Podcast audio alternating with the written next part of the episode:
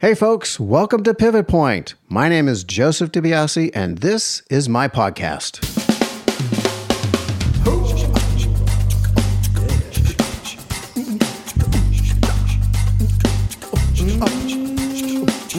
Hey everybody, welcome back to Pivot Point. Thank you for tuning in as always.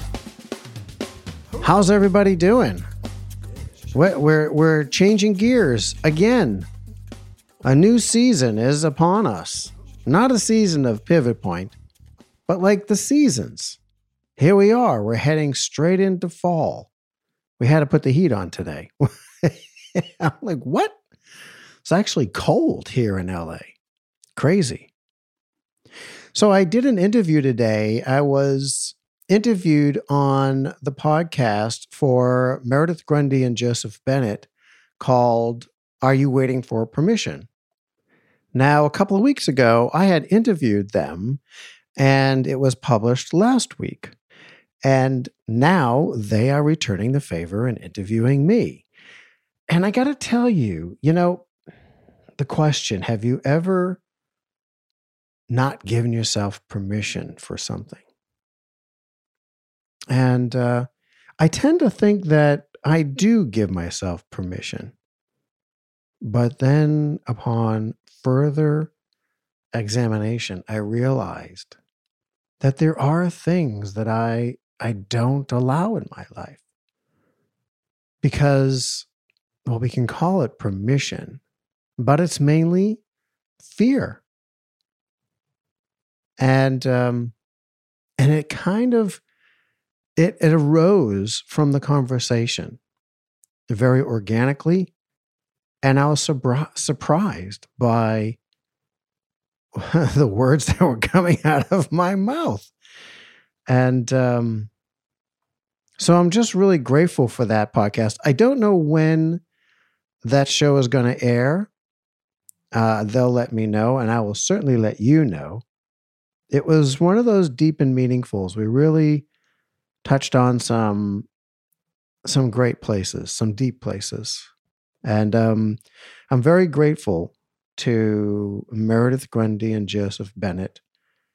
Uh, you know, we've met each other just briefly by doing this, but I feel the simpatico, you know, the connection, and I hope we stay connected. They're great people. I highly recommend their podcast. Are you waiting for permission? Check it out. Okay, today on the show, I know last week I did not give a preview as to who the guest is going to be. And that was partly because I did some traveling by car and wasn't sure what was coming up next. But here's the guest today is singer, songwriter, producer Aaron Ruiz. That's right. I know those of you who know me will know that Aaron is married to my daughter, Carla. But that is not why he's on the show today. I've watched Aaron really work his craft for 15 years, maybe, maybe a little longer. I produced his first album with him and Andrew, called Aaron and Andrew. And we talk about this on the podcast, but I just want to say that where he was then and where he is today is night and day difference. And it's because of the hard work, the perseverance, the dedication to curiosity. And so, you know what? Let me just play you something. That will tell you a little bit more about this guy. Hold on, check this out.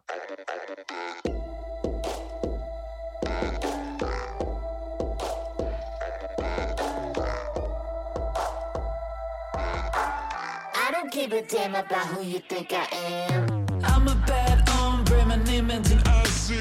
I'm a bad hombre, can vote with no ID. I'm a bad hombre, the girls call me Poppy. I'm a bad hombre, an ounce, but it doesn't mean that I'm addicted. An epidemic when the right people are afflicted. I pay the rent, but you still wanna see me evicted. Love me, fuck me, toss me like one of those side bitches.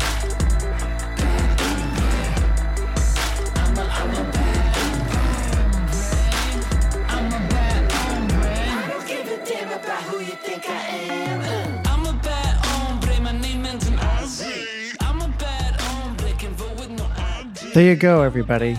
That is Aaron Ruiz. Great production on this song. Now, you'll hear on the podcast how he talks about his voice, how he discovered his voice, and the music he really, really likes to write. Now, I got to tell you, going back to the first CD I produced with him, it is nothing like this. I think we would call it today unplugged. What you just heard was all of his production. It's fantastic for me to see the growth and the changes over the years in his style and in his expression and his professionalism. You know, let's just go to the show. Here you go. This is Aaron Ruiz and I talking about his pivot points, his journey. We get into some of the deeper stuff about vulnerability. Here it goes.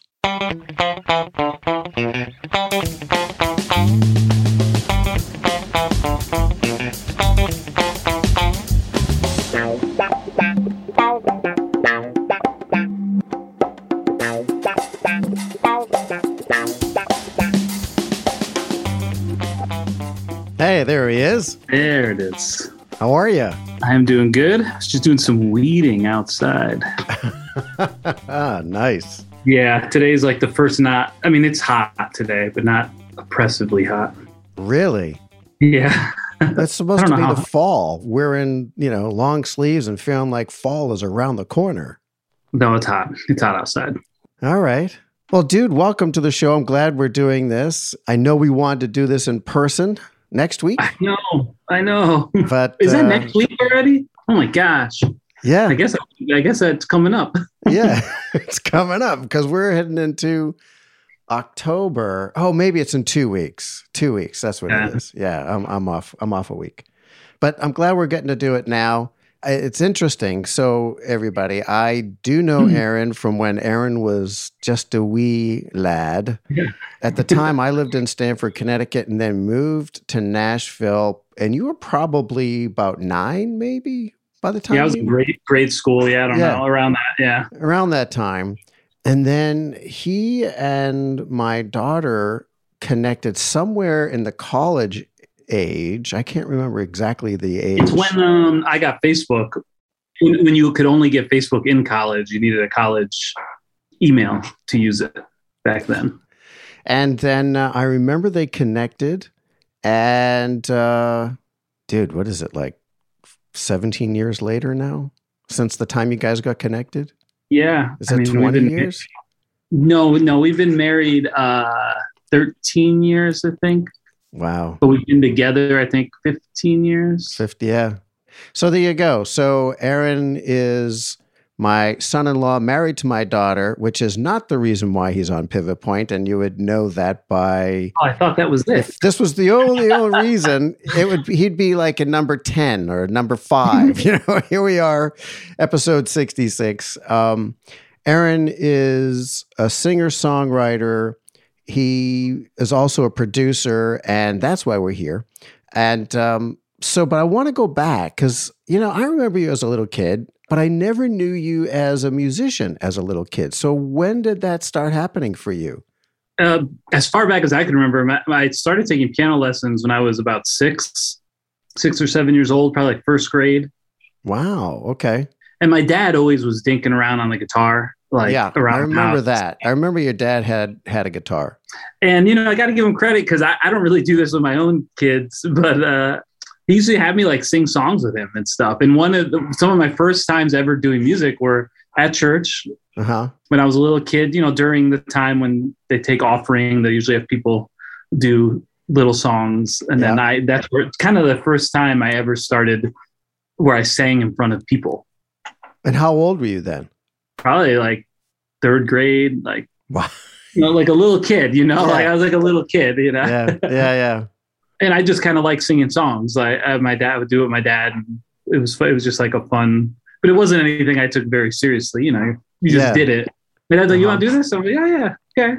Okay, all right. And, And- he'd play the guitar, and I would sing. When did it shift for you into something real? Definitely in middle school. Oh yeah. when I, I I had like a very strong memory. Um, I always liked music. Hmm Um, I like I really really like listening to music. My parents always played music all the time, um, like always, constantly. But I didn't really connect. My parents had really gotten into kind of like the contemporary Christian music at the time. I mean, my parent, my dad loved the Beatles, and my mom Mhm. loved Donna Summers and a lot of that like Motown stuff. But they also played a lot of contemporary Christian music, and I was more interested in commercial music, like what was kind of coming out on the radio, what was cool. And I asked my parents once if I could do um, BMG. Hmm Do you remember what that is? Or Columbia House is one of those where you um you can buy one album, you get eleven. Yeah, you buy you. Sp- yeah. Yeah, I right. remember those. and um, I was like, "Oh, can I, can I do that?" And they said, "Sure," you know. And I just didn't really know what I liked. Mhm. I knew I liked alternative music, like rock music. I liked anything with a guitar. So I just kind of flipped through the magazine. I went to the alternative section and picked whatever was highest reviewed, and just Mm. like albums like that. Um, and that's where I really kind of learned. That's where I got like Nirvana, Stone Mhm. Temple Pilots. Um, you know, I remember I listened to like Matchbox Twenty at that time, with like their first album. Um, I got really into Stone Temple Pilots like a lot, Oh yeah. and I remember playing this music, and I like. I don't know how to explain it, but it was just like such an emotionally evoking moment. Like listening to some of this music, like the I look at it now, looking back, and I'm like, yeah, it's just that these were like singers and songs that kind of were emotional and moved you.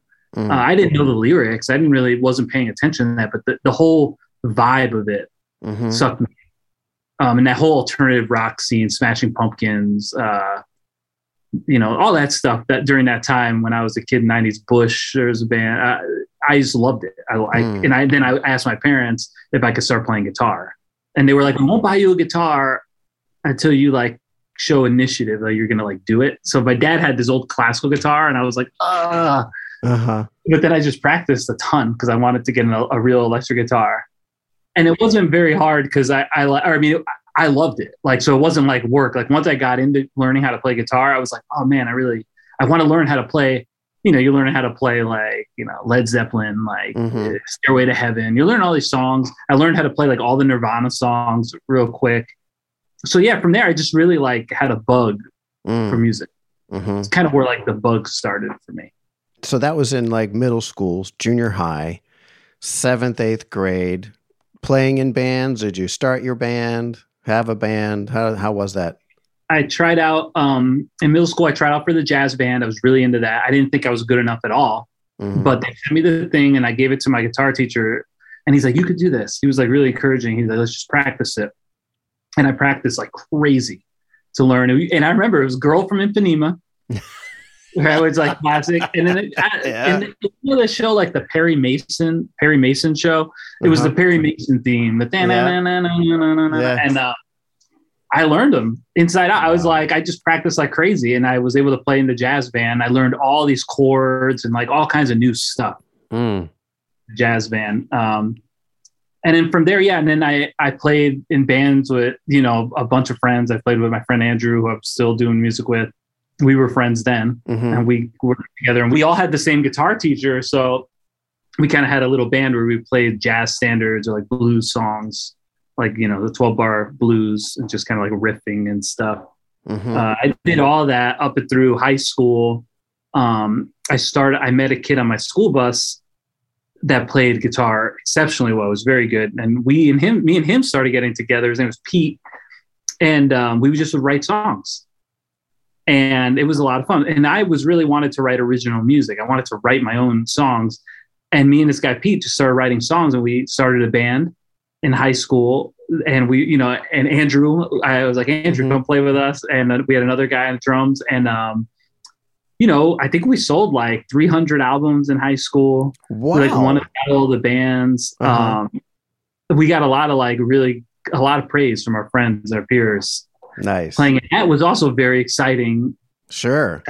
especially when you're right when it was all your own music. Yeah. I mean, that was my first experience recording. We, we paid to get do an actual recording, hmm which was funny. Which was you know, like you, it, it was something recorded. I don't know how much of a true recording experience it was. yeah. But- Uh huh. And around that same time, my guitar teacher had let me borrow a um, a four track Tascam.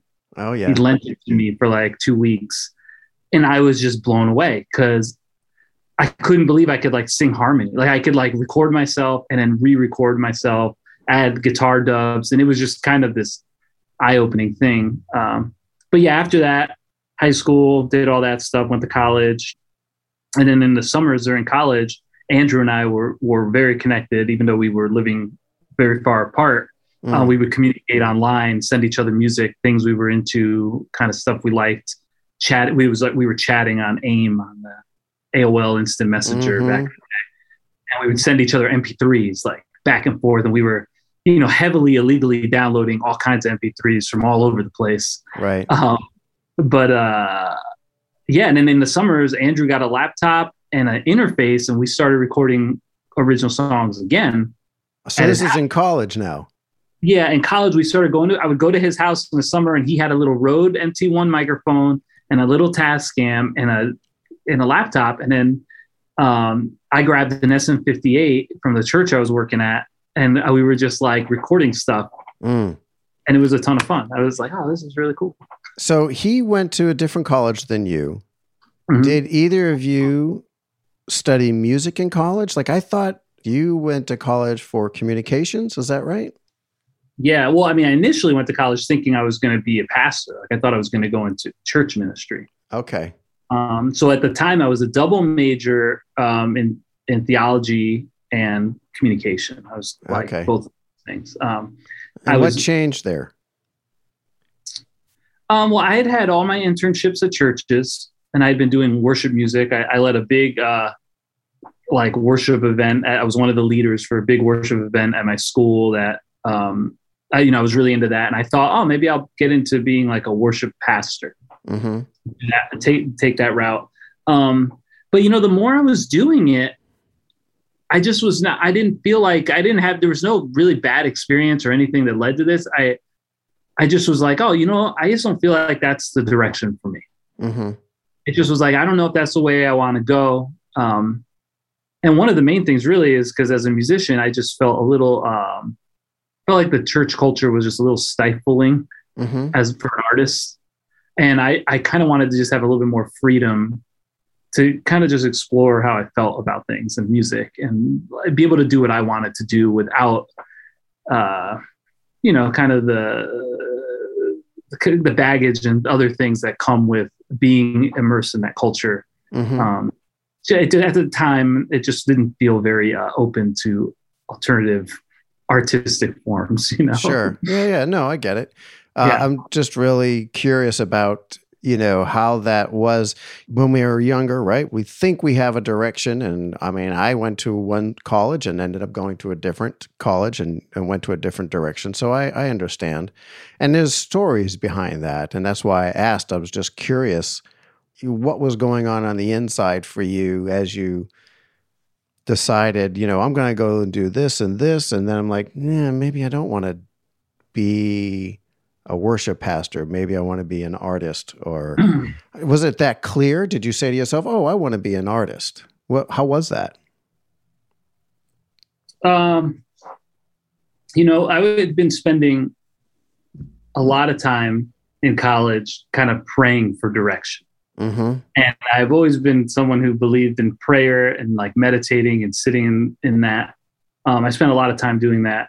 And it was in one of those moments, I just kept felt feeling like a push that's like, you know, just ministry is not for you. Like it, part of it is like, I, I could do it, but you need to head another, like you're heading in another direction. Mm. And I, I felt that strongly. And really, my life, in many ways, things would have been a lot easier if I just continued down the road of doing ministry because that's kind of where everything was headed for me. I had a lot of opportunity Mhm. there to keep doing that church stuff. Um, and I did. I mean, I ended up still serving as a pastor, you know, for church for not many years as a youth pastor and associate pastor type thing. Um, but uh, I just never felt like it was the thing that was going to be my career, and I just it just just like in my spirit. I don't know how to say it in my gut. Yeah. It just felt like it wasn't the thing that was that I was supposed to be going for, which was kind of surprising, really. Mm. Tell me more about that. yeah, I just thought that was what it was going to be. I thought it was being made more like so clear. I, I thought it was going to be like an obvious, like, oh, this is the next step. Like Yeah. I'd been offered internships. Like when I was a senior in college, I'd been offered, um, you know, a job. Like you know, hey, come work here. Uh, and um, I was just like, no, I don't think that's what I want to do. Like I just, I didn't feel like that was the place I was supposed to be. hmm Uh, I don't regret it. I mean, I look Mhm. back and I'm like, I'm glad I didn't take that route. Uh, I Mm. feel like I did make the right decision, but I did make a harder decision mm. because Yeah. Tell me why. because pursuing music is difficult. it's a difficult road, and really, you know, imagine you you. And one day I was like, oh, I could go out of college. I can leave college with the prospect of a career and a job, hmm or I can leave college with nothing. Hmm and try to and then try to figure out how I'm going to pursue this thing because there's really no there's no like road. There's no course. There's nothing that kind of tells you okay you want to be a musician like you want to be an artist like here's what you want to do. Hmm and uh, here's what you have to do. Here's the first thing you got to do. So I kind of had to figure that out myself. Mm. and it, and I did I knew I wanted to be an artist in the sense that like I wanted to write my own music hmm that's what I wanted to do and kind of have a voice in that. Uh, Once you graduated, what was the next step for you? I remember that you were working as a youth pastor, but at the same time, you and Andrew were writing songs. Did you feel ever feel like you're never going to get there because you were working as a youth pastor and it takes a lot of your time?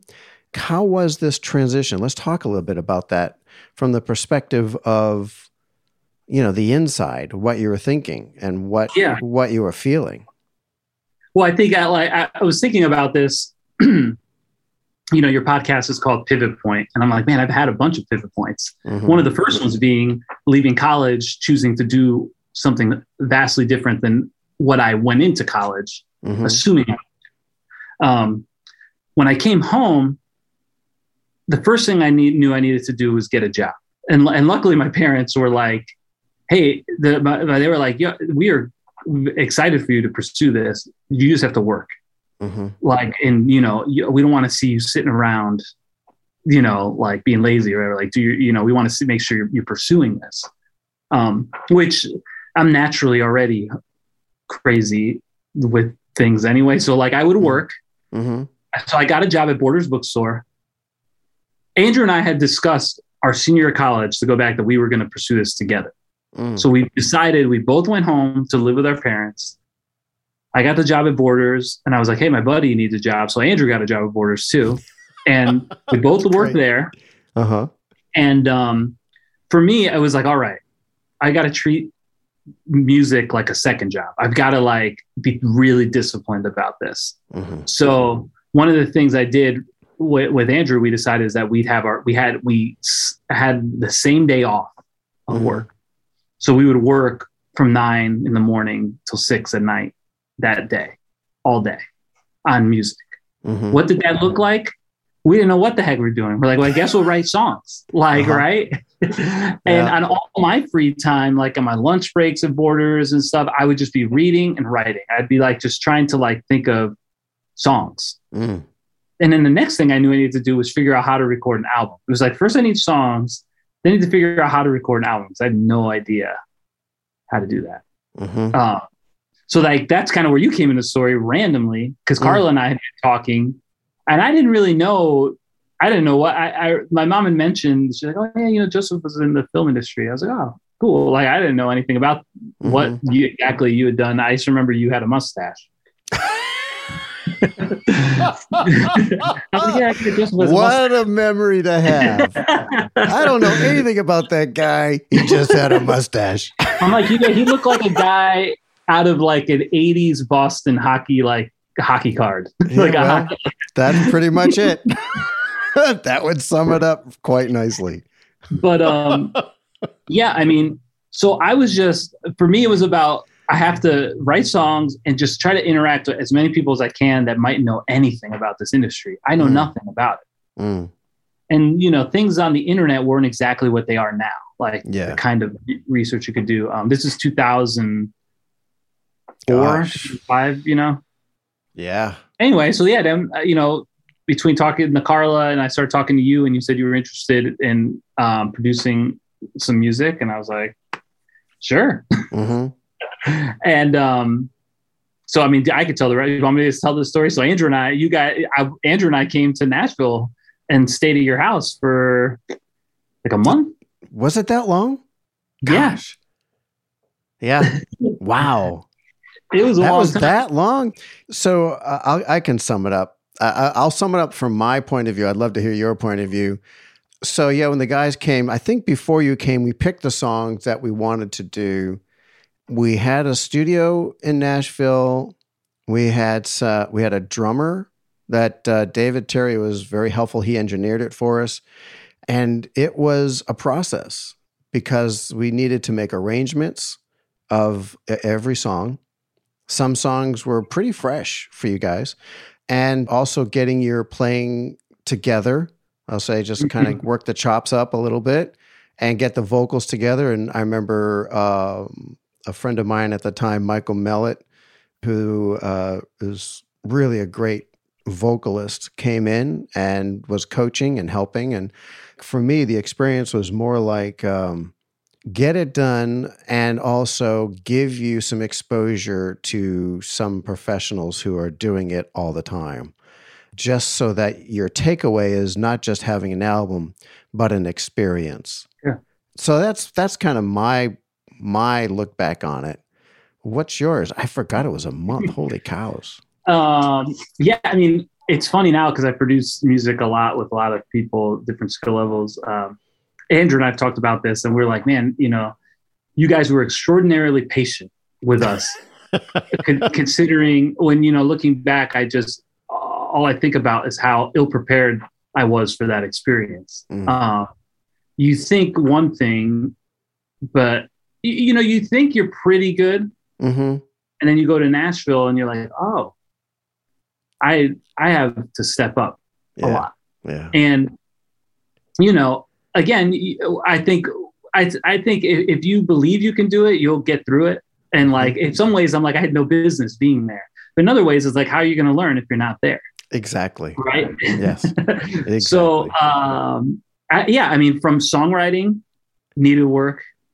Couldn't play on time, Mhm. needed work. Singing needed work. I mean, just basic arrangement. It all needed work, and you guys made it work. Yeah. but it took a hell of a long time to do it all. Yeah. just because of how inexperienced we were. But I'll tell you, leaving after that month was sh- like it was it was it altered everything about how we saw how we saw the whole process and we, it changed us because we were like wow this is so much different than what we thought and we really have to step up here here here Mm. to level up to to get the quality we're looking for out of ourselves hmm you know um, and how did how did you guys do that? um well the first thing i started doing was practicing all the time to a metronome Uh huh. Yeah. Or to a drum beat or something like Yeah. that Yeah. something in rhythm right um and ne- the next thing that was very interesting was about um songwriting and what works production wise and all you know when you listen to music a lot you love music you don't really you really aren't hearing what's making things sound bigger or smaller Mhm. you think you know, but you don't know when you're first listening. So for a long time, you know, what I thought were the things that blew up a chorus or made something sound interesting. I thought it was just like things being louder Mhm. or things being distorted. But it's more than that. And you start seeing kind of like what production is and what makes a song move and why does a song feel good. Um, that process, you know, changed how I wrote song. It like changed my songwriting because I, I was like, oh, like all this time I've been writing songs just banging on a, on a, a guitar. Mm-hmm. But when I started thinking about it more as a whole composition with all the instruments, you could really begin to uh, write better. You just write better. Mm. And you really see how melody works better when you're writing, especially when you when you're when you start writing songs in actual time. Mm-hmm. Things you start figuring out like, oh, like if I sing this way here and I sing this way here, it really gives the lift, or Mm-hmm. it, it really sells the emotion better. Um, So you're know, talking think- about form. yeah form structure uh, Mhm. all that stuff you don't really see you recording yourself is like a naked experience you Yeah. start hearing what you did played right back to you and you're like that's not how i thought it sounded in my head Sounds horrible. I can totally relate. That's that's the writing process, isn't it? You Yeah. know, you start off until you really learn these techniques that you hear in your head, oh, I want it to be this, and you start writing something and then you hear it back. It's like, oh, that's not that. Mm. Earlier on, that happened a lot. That's how you learn. What am I not doing that's going to give me the sound that I'm hearing in my head? Which is always, I find the challenge. How do you get the stuff that's in your head out, replicated back at you? Do you feel the same way in that? Yeah, I mean, not so much anymore, but at that time, yeah. And I think that's why Andrew and I, after we left that experience, we decided again, without really knowing we were getting into, we're like, let's just record our next album ourselves Mm-hmm. so we can figure figure this out. That's kind of what started us getting into producing, really. Mhm. Well, Did you ever think this is just not going to work? um, yeah, I think er, I think early on you're far more optimistic that like, all right, I'm just starting out. Like, of course it's not working now. Like Yeah. Later on when things get hard it's like oh man like is this you know what's going on and plus i kind of have this perspective i call myself a struggling optimist Uh huh. so i like i, I struggle to see the world in a very uh, bright light because i understand that the world's very difficult actually working in churches for so many years being with people in some of the worst moments of their life you really see and and begin to understand just how unfair Mhm. the world is Mm-hmm. and it's it's doesn't discriminate No. you know, with anybody. And uh, um, so with that, it's a little side note. But um, so I was always like, you know, I want to pursue this. I want to take it very seriously. I want to treat it like a real job, Mm. even though I'm not making any money doing it yet. But I also understand that not everything works out. Mm-hmm. And I, I'm like, and sometimes you got to remember, am I going to be okay with that if that happens to me in the future? you know. Tell me more about that. I, I just you know how uh, sometimes I'll I'll hear like motivational speakers or people say, you know, you you'll never you got to believe it hundred percent. Like Yeah. you got to believe like uh, like if you're never going to achieve if you don't really believe that you can make it happen. And I believe that I'm capable of doing what I'm doing, and I, I believe I could be successful in doing. And what I also understand alongside that is that nothing is owed to me, and nothing is really truly guaranteed. So as I've gotten older, I've learned to maybe hold on to this a little lighter, Mm-hmm. like a little with a little less of a tight grip, because so much of it becomes a mesh in in your care in your personality and in your and what you how you value yourself Mm. that it can be, it can be very dangerous if if things aren't going the way you want them to go. You kind of become you become problematic in your thinking. Mm. Tell me about that.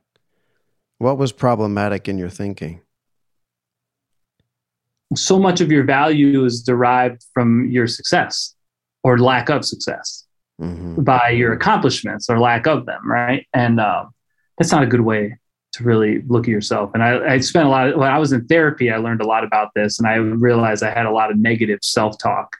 You know i, I didn't realize this. I never would have thought of myself as like an artist type Mm-hmm. but um, I'm like, wow, I have a lot of these characteristics, and I really like, I really struggle to see myself in a positive way, Mhm. and I really struggle to um, be okay as much as I want to be okay with how the cards land, Yeah. I want them to land. I want the way I want them to. Yes, sir. And Which I guess it's like control. It's just controlling. You, you're controlling. You know. And Yeah. You have I to think learn that's- to let go of that.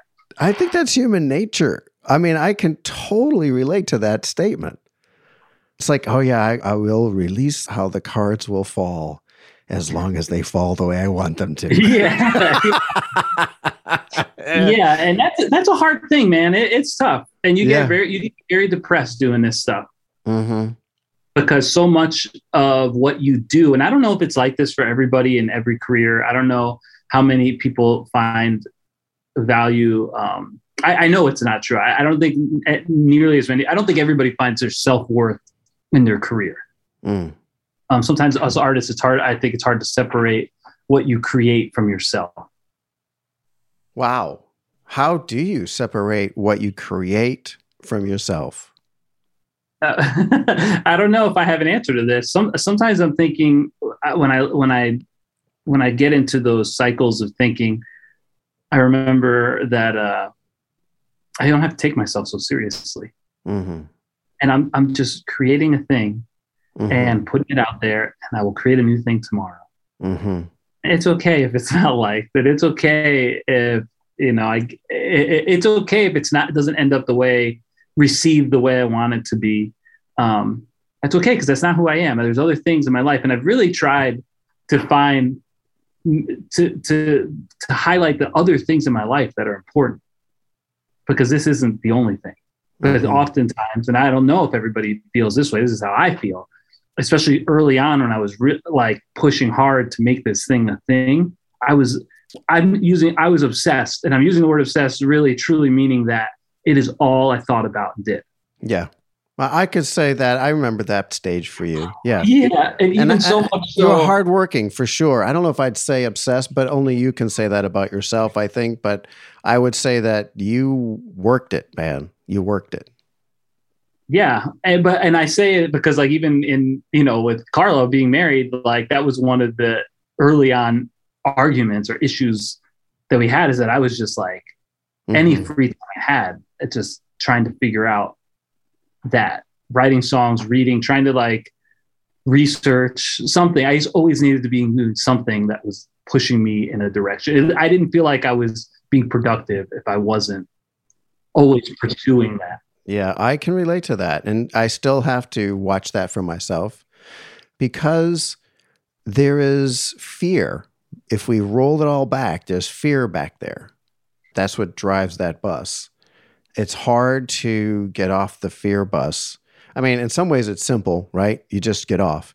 And other ways, the fear bus is so crafty, so sneaky, and Yeah. so personal that you, you, you don't recognize that you're on it until you're on it. and then you got to figure out, oh, how do I get back off of this again Yeah. and again and again? So let me circle back. I want to explore a little bit about what you said when you said that you're not what you create. Because it is part of who you are. There is a part of you that you what you create. But it, I think I understand that you're saying it doesn't 100% define you. And yet, by participating in that creativity, there is a part of you that is there now for everybody to see and hear. So there is a bit of a definition of who you are there. And so I just wonder is it all or nothing? Is there a way to find a balance of this is a part of who I am and have an acceptance of it? And stay, and this is a, the B part to it, and, and that is staying in the process of that creativity and not always looking for the end goal. Because I think what defines us is the end goal. I've achieved this award or this much money. And that defines us. What I'm describing, do you think that relates to you?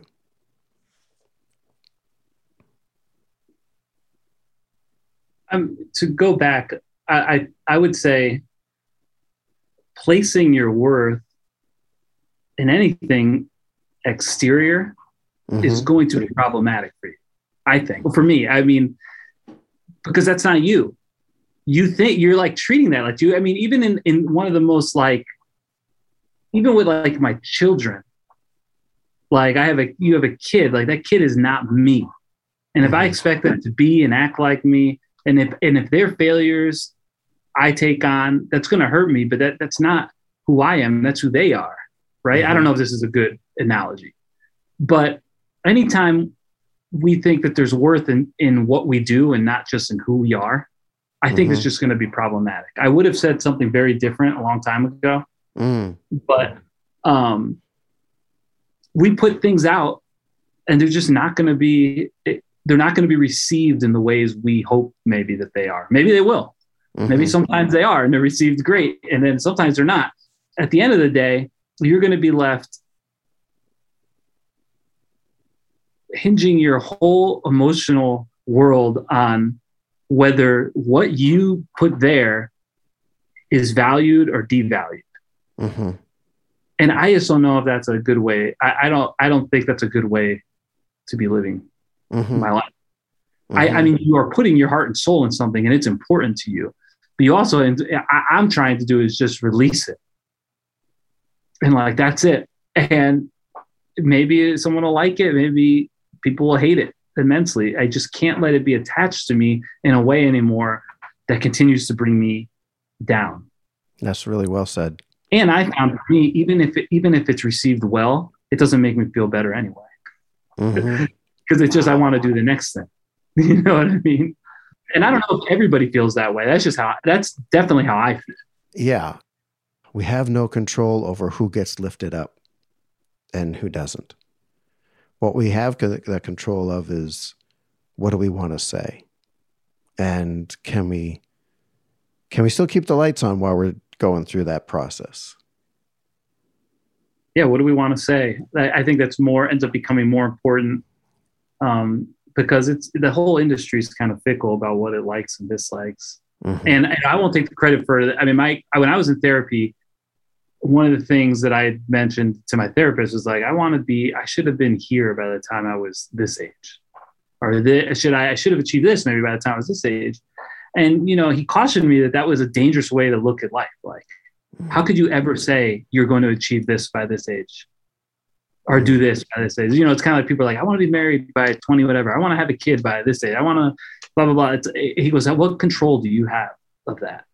Mhm. You can try to do things, but really, it's out of your control. And a lot of that is is is terrifying, but freeing because I'm like, you know, I'm just doing what I the best I can do with what I have now. And when I start just produce like thinking that I'm just going to give the best I have and, and not be so concerned about how it's received. I mean, you try your best to be received well, obviously. But when when my whole identity isn't tied into how things are received, I just feel a little bit freer. I feel better. Yeah. I don't hate myself, yeah. you know. Yeah. And like even piggybacking on what you said, it was kind of funny. I I spoke at like a panel recently with these high school kids, and um, someone had asked Andrew and I what was our most successful song, and I was I thought about that because I'm like, well, yeah, what is it? What does that mean? Like successful, and I'm like, you mean like the one that made us the most money, Mhm. right? Because that really feels like the only way you can gauge success. And um, I don't know, it kind of was like oh, a question that threw me off because I was, I was like, well, successful to me are like a song that I wrote that I think is my best song.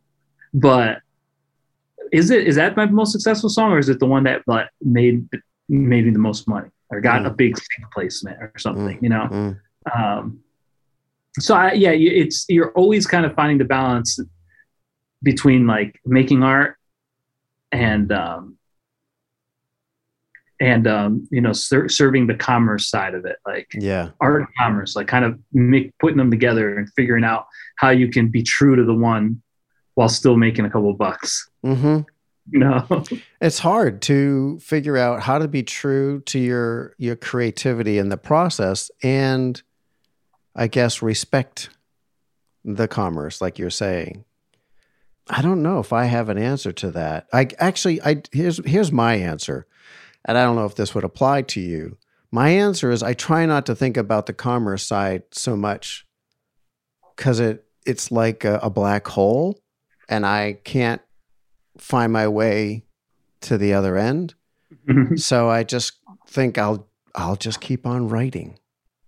Just keep on doing stuff and then see what happens, which seems so irresponsibility on this other part of my of my being. yeah. and that such a trap. And I don't know how to really break from that, to be honest. I don't know if you've you've succeeded in breaking out of that feeling of irresponsibility. You do feel pressure to take on more financially viable gigs, Mm, even if you're not super into it. For I, I have found that for me, I have I have to balance artistic stuff with commercial stuff. hmm Like, so I need to make sure I have set aside time for me to do what I want to do, and then also set aside time to just do. And then I feel just more refreshed to kind of tackle things that aren't necessarily, you know, heart things, but things that I, you know, could still make well and understand that they serve another purpose, and that's okay. Mhm. Someone I I don't know who said this quote or somebody said this to me, but it's like, you know, it's not like you're selling out, but you're just buying in. Like you're buying into what this to succeed. You need to buy in a little bit hmm to what's needed. I, I think so. You try to be flexible. I try to be flexible with those things Yeah. until it's until I, re- I start seeing that it's like affecting me emotionally. Eh, Tell me more about that. Yeah, there's a while I felt like all I was I was just tackling every single gig Mm. that came in my way. And not that I was necessarily passionate about it or saw you know not not that it was something that really was exciting to me, but it was something I was just like, well, I just like being needed hmm or you know just or or just appreciate getting a gig. Let's just do everything. And um, I found that I've needed that's another pivot point for me. So I just kind of needed to like step aside from some of that stuff and really focus on the things that satisfied me internally. Mm. And when I did that, I, I felt like I, I just had more uh, bandwidth to kind of tackle things that didn't necessarily fuel me in the same way. hmm And that's kind of the balance I've been trying to keep in my life hmm now. Do you work against looking to futures? Let me see if I can rephrase that. Do you think about how your thinking process is and trying to stay in the present and not think too much into the future? Like, I've been doing this process that you've been doing, let's just say, and I've been doing it for five years. And have I progressed anywhere like your measuring stick? Or have you thrown that personal measuring stick away when it comes to status and commercialism and finances? Or does that still stick around and be a mirror to how you value what you're doing with your time? Yeah, that's still, I mean, that still definitely creeps up. You still kind of feel like, am I behind? Yeah. Okay. You know, or like, am I, am I not where I'm supposed to be? Uh, or, or yeah, am I, have I accomplished what I set out to do?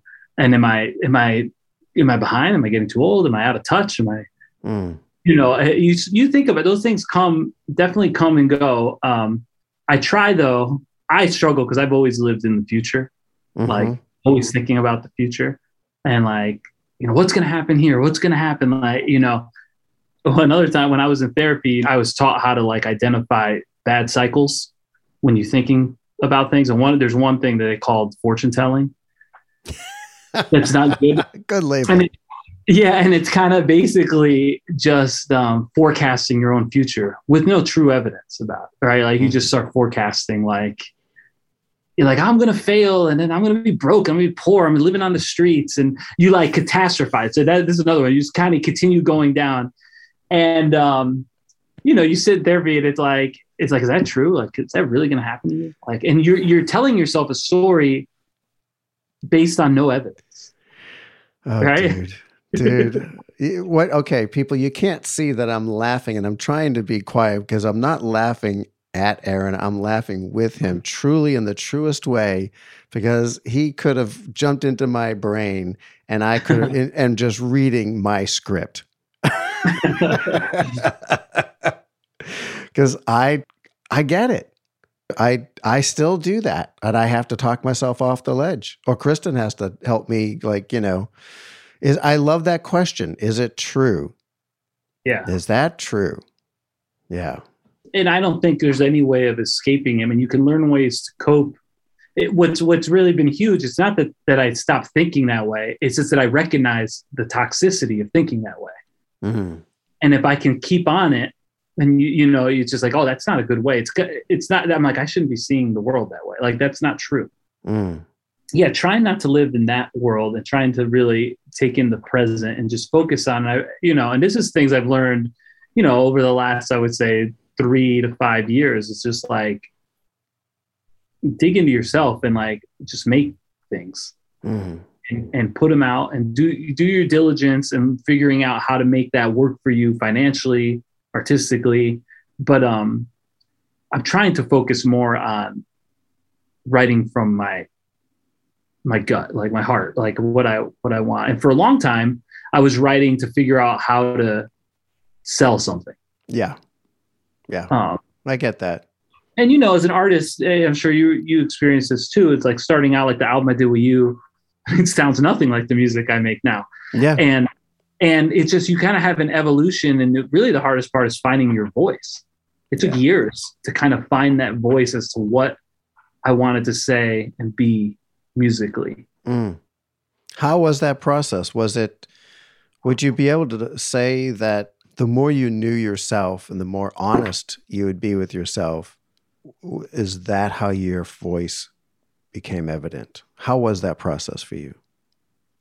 I mean, I think it's two things. Uh, there's a technical aspect to it. Was learning how to produce music hmm kind of helped me to figure out how to make things that sounded the way I heard. hmm uh, I had a lot of musical influences, and that's kind of like starting early on. You kind of write songs in a vast array of ways because you're like, oh, I like this thing and I like this thing, and you're kind of piecing all these things together. You're kind of reverse engineering hmm a lot of music you like.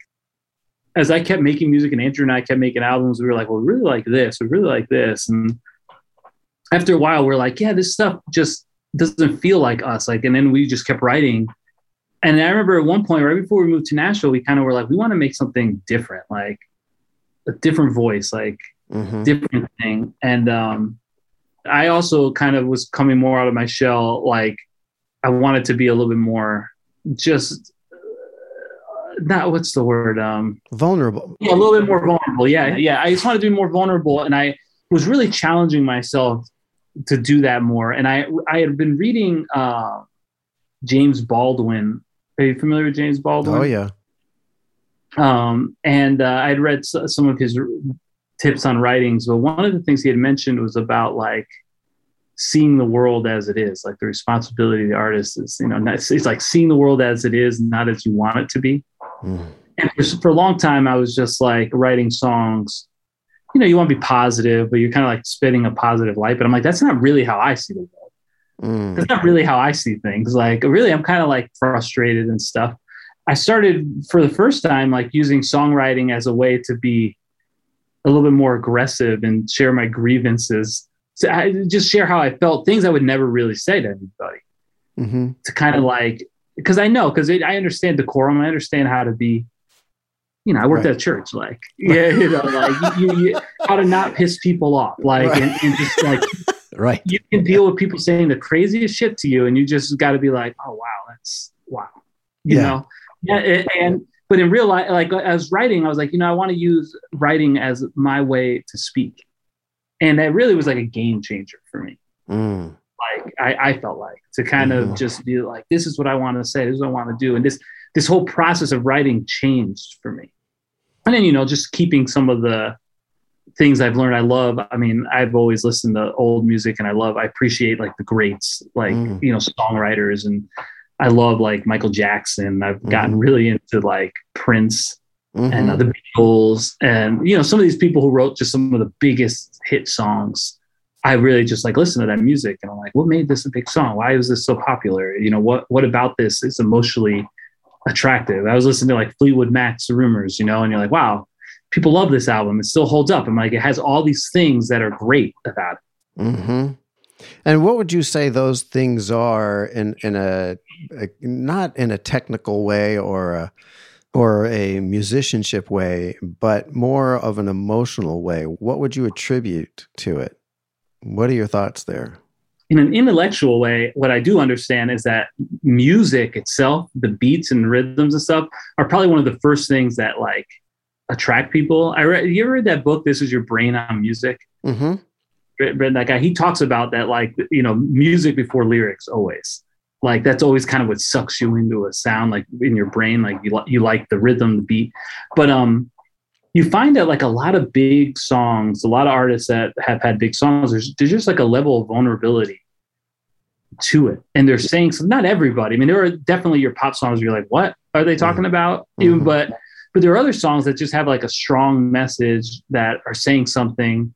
Um, you know, I always think about like John Lennon's Imagine, which is like the song, which he- what they said, I guess he said it was like the Communist Manifesto, Mm. but it, but in another way, it could be taken as a song about everybody coming together Mhm. imagine all the people you know being close um but i really got into rap music when i was in college and one of the first things that drew me into rap music was just the authenticity the lyrics Mm. um, talking about the, a perspective of their world their life where they're at which i wasn't really didn't feel like i was getting in a lot of like the alternative rock music i was listening to Mm-hmm. it's just like a whole different thing. And I, I noticed that in a lot of big hit songs. I'm trying, I'm blanking off the top of my head, but there is a level of just like, this is my story. Yeah. I'm telling it here um, with a great melody, of course. Like, and all the other things have to be there, but the Mhm. lyrics are songs that make kind of make songs really connect over and over. You know, you hear people singing them all, you know, for forever because they just they they say something that you couldn't have said yourself. Yeah. And you can relate to it and it becomes true for you. I, I hear you. And to be able to play the stuff that's in you and other people connect with, I think that's fun, but it doesn't have to be what defines us. No, What what defines us is I'm going to quote from Quincy Jones's book. It's got to move you first before you think it can move anybody else. And if it doesn't move you, it's not going to move anybody else. And that has always stayed with me as a litmus test for me that if I'm not moved by the stuff I'm doing, I gotta, I gotta shelve it, man. Just get it out of your system and move on to the next thing, you know? That's a great quote though, because I've I've actually been thinking about that. Writing songs is like, it's like if I'm not feeling this, the thing I made, if I'm not, if it doesn't, when I turn it back on the next day and I'm not like, oh yeah, Yeah. you know, and and that's a learned skill too, because I think when I was first starting, everything sounded great to me. Oh, Like, sure. Yeah. Because because it's it exciting. cool that you did it. Yeah, exactly. Yeah. You're like, oh yeah, I made this thing. It sounds great. It's unbelievable. You Yeah. know? yeah. Well, tell me as we wrap up, is there um, is there something that I missed in your journey that you'd like to share? Well, I would say one of the big pivot points that we had as eh, like Andrew and I, as we were going from being musicians that played out a lot. Mm. We did like a Minnie's Borders bookstore tour of the area. We were playing colleges and stuff. Is um, we started seeing well I, by accident really. I handed somebody the album we did Mhm. that worked on a TV show at CBS, and we landed a bunch of placements on that show. And when Andrew and I recorded our own album, and it took us a year to do it in Andrew's parents' basement, we recorded 10 songs. They took that, and that was landing placements like crazy. That's great. Um, and then we we got a second company to take a look at it, and we landed like a hundred television placements Wow. On which From that- album? On that second album? from that second album. That is and- fantastic. and the one we produced ourselves in the house. And we were, and uh, Andrew and I really at that point decided we need to look at this differently and learn how to produce well. Hmm. Because if we can make our own music and record, and get into this world, we can actually make a living doing this. Mm-hmm. And then after that, we worked with a, a pretty big producer here in Nashville, a guy named Brent Milligan, who was a really cool dude. Um, and um, we learned a ton from him. Um, and then we worked with another guy, um, guy named Chris Granger, learned a ton from him. And another guy named Dustin Burnett, he goes by the name Zayde Wolf, and he we learned a ton from him. And is every time we we would use our money to work with another producer, it was just like education because neither of us have really formal education in music or producing, but being with people that are professionals Mm. was just like schooling all of it itself, you know. Mhm. And over that course, it's been great. And what's been great about Nashville is that everybody's just really kind. Mm. And you know, you you work with people and they're just like really open, and they're open to talk and they're open to help you. And um, I've had nothing but like good experiences That's great. with people. But but the big pivot point for us was learning how to record because I think we'd be sitting in a different place right now, be struggling Mhm. if we never spent the time to learn how to record music Yeah. ourselves. Um, and at this point, I, I don't know. I would say that maybe for most people coming up, young people, that um, it's a non-negotiable. Like you almost have to know how to record, Mhm. or it will set you apart if you can get your stuff out by yourself. At least some good quality recordings out. Um, because uh, it just seems like everywhere we go, no one wants a demo Yeah. they want they want a pretty you know well produced song Yep. You have to become an engineer. You have to know how to produce to get your music heard because we the the imagination of oh I can just imagine how that song would sound is gone. They yeah need, they need to hear how it's going to be. and that's a buddy of mine that was here when we first moved here was telling me he's like he told he had told me he's like nobody wants demos like if you're gonna work with artists like you just can't it's no more the acoustic guitar demo like it's Mhm. got to be a, a vision a true vision of the song like 80 90 percent i mean now it's like i think it needs to be pretty much there Yeah. Aaron, thank you for taking your time. This is a really interesting conversation. We touched on some deep things, and I'm glad that we did. Uh, it's Yeah. really interesting to hear about your journey and not just the pivot points, but the inner workings that come before and after those things, you know, that cause you to make a shift in your life and cause you to frame how you think about how you want to progress in your creative life. And I really appreciate you being vulnerable and talking about it. So thank you, man. Yeah. Edit me kindly. That was such a funny line. The truth is, I have to edit myself kindly. I'm always running on with these ideas. And thank goodness I get to edit them out. what a great show. I'm really impressed with his ability to look at himself, to examine his thoughts, to work at how to how to really acknowledge some of that negative self-talk which we all have, which we all have to work through. And it's part of that vulnerability of being one who wants to express themselves. So, Aaron, thanks for being on the show. This was really great. Next week, okay, Bill Schnee is on the show. Bill is internationally renowned. You know who he is? He's a producer, he's an engineer, he's a mix master. He's received over 125 gold and platinum albums and more than 50 top 20 singles. That's who's going to be on the show. Yeah, I can't wait to share his story with you. In the meantime, as always, take care of yourself and remember if he's doing it, why not you?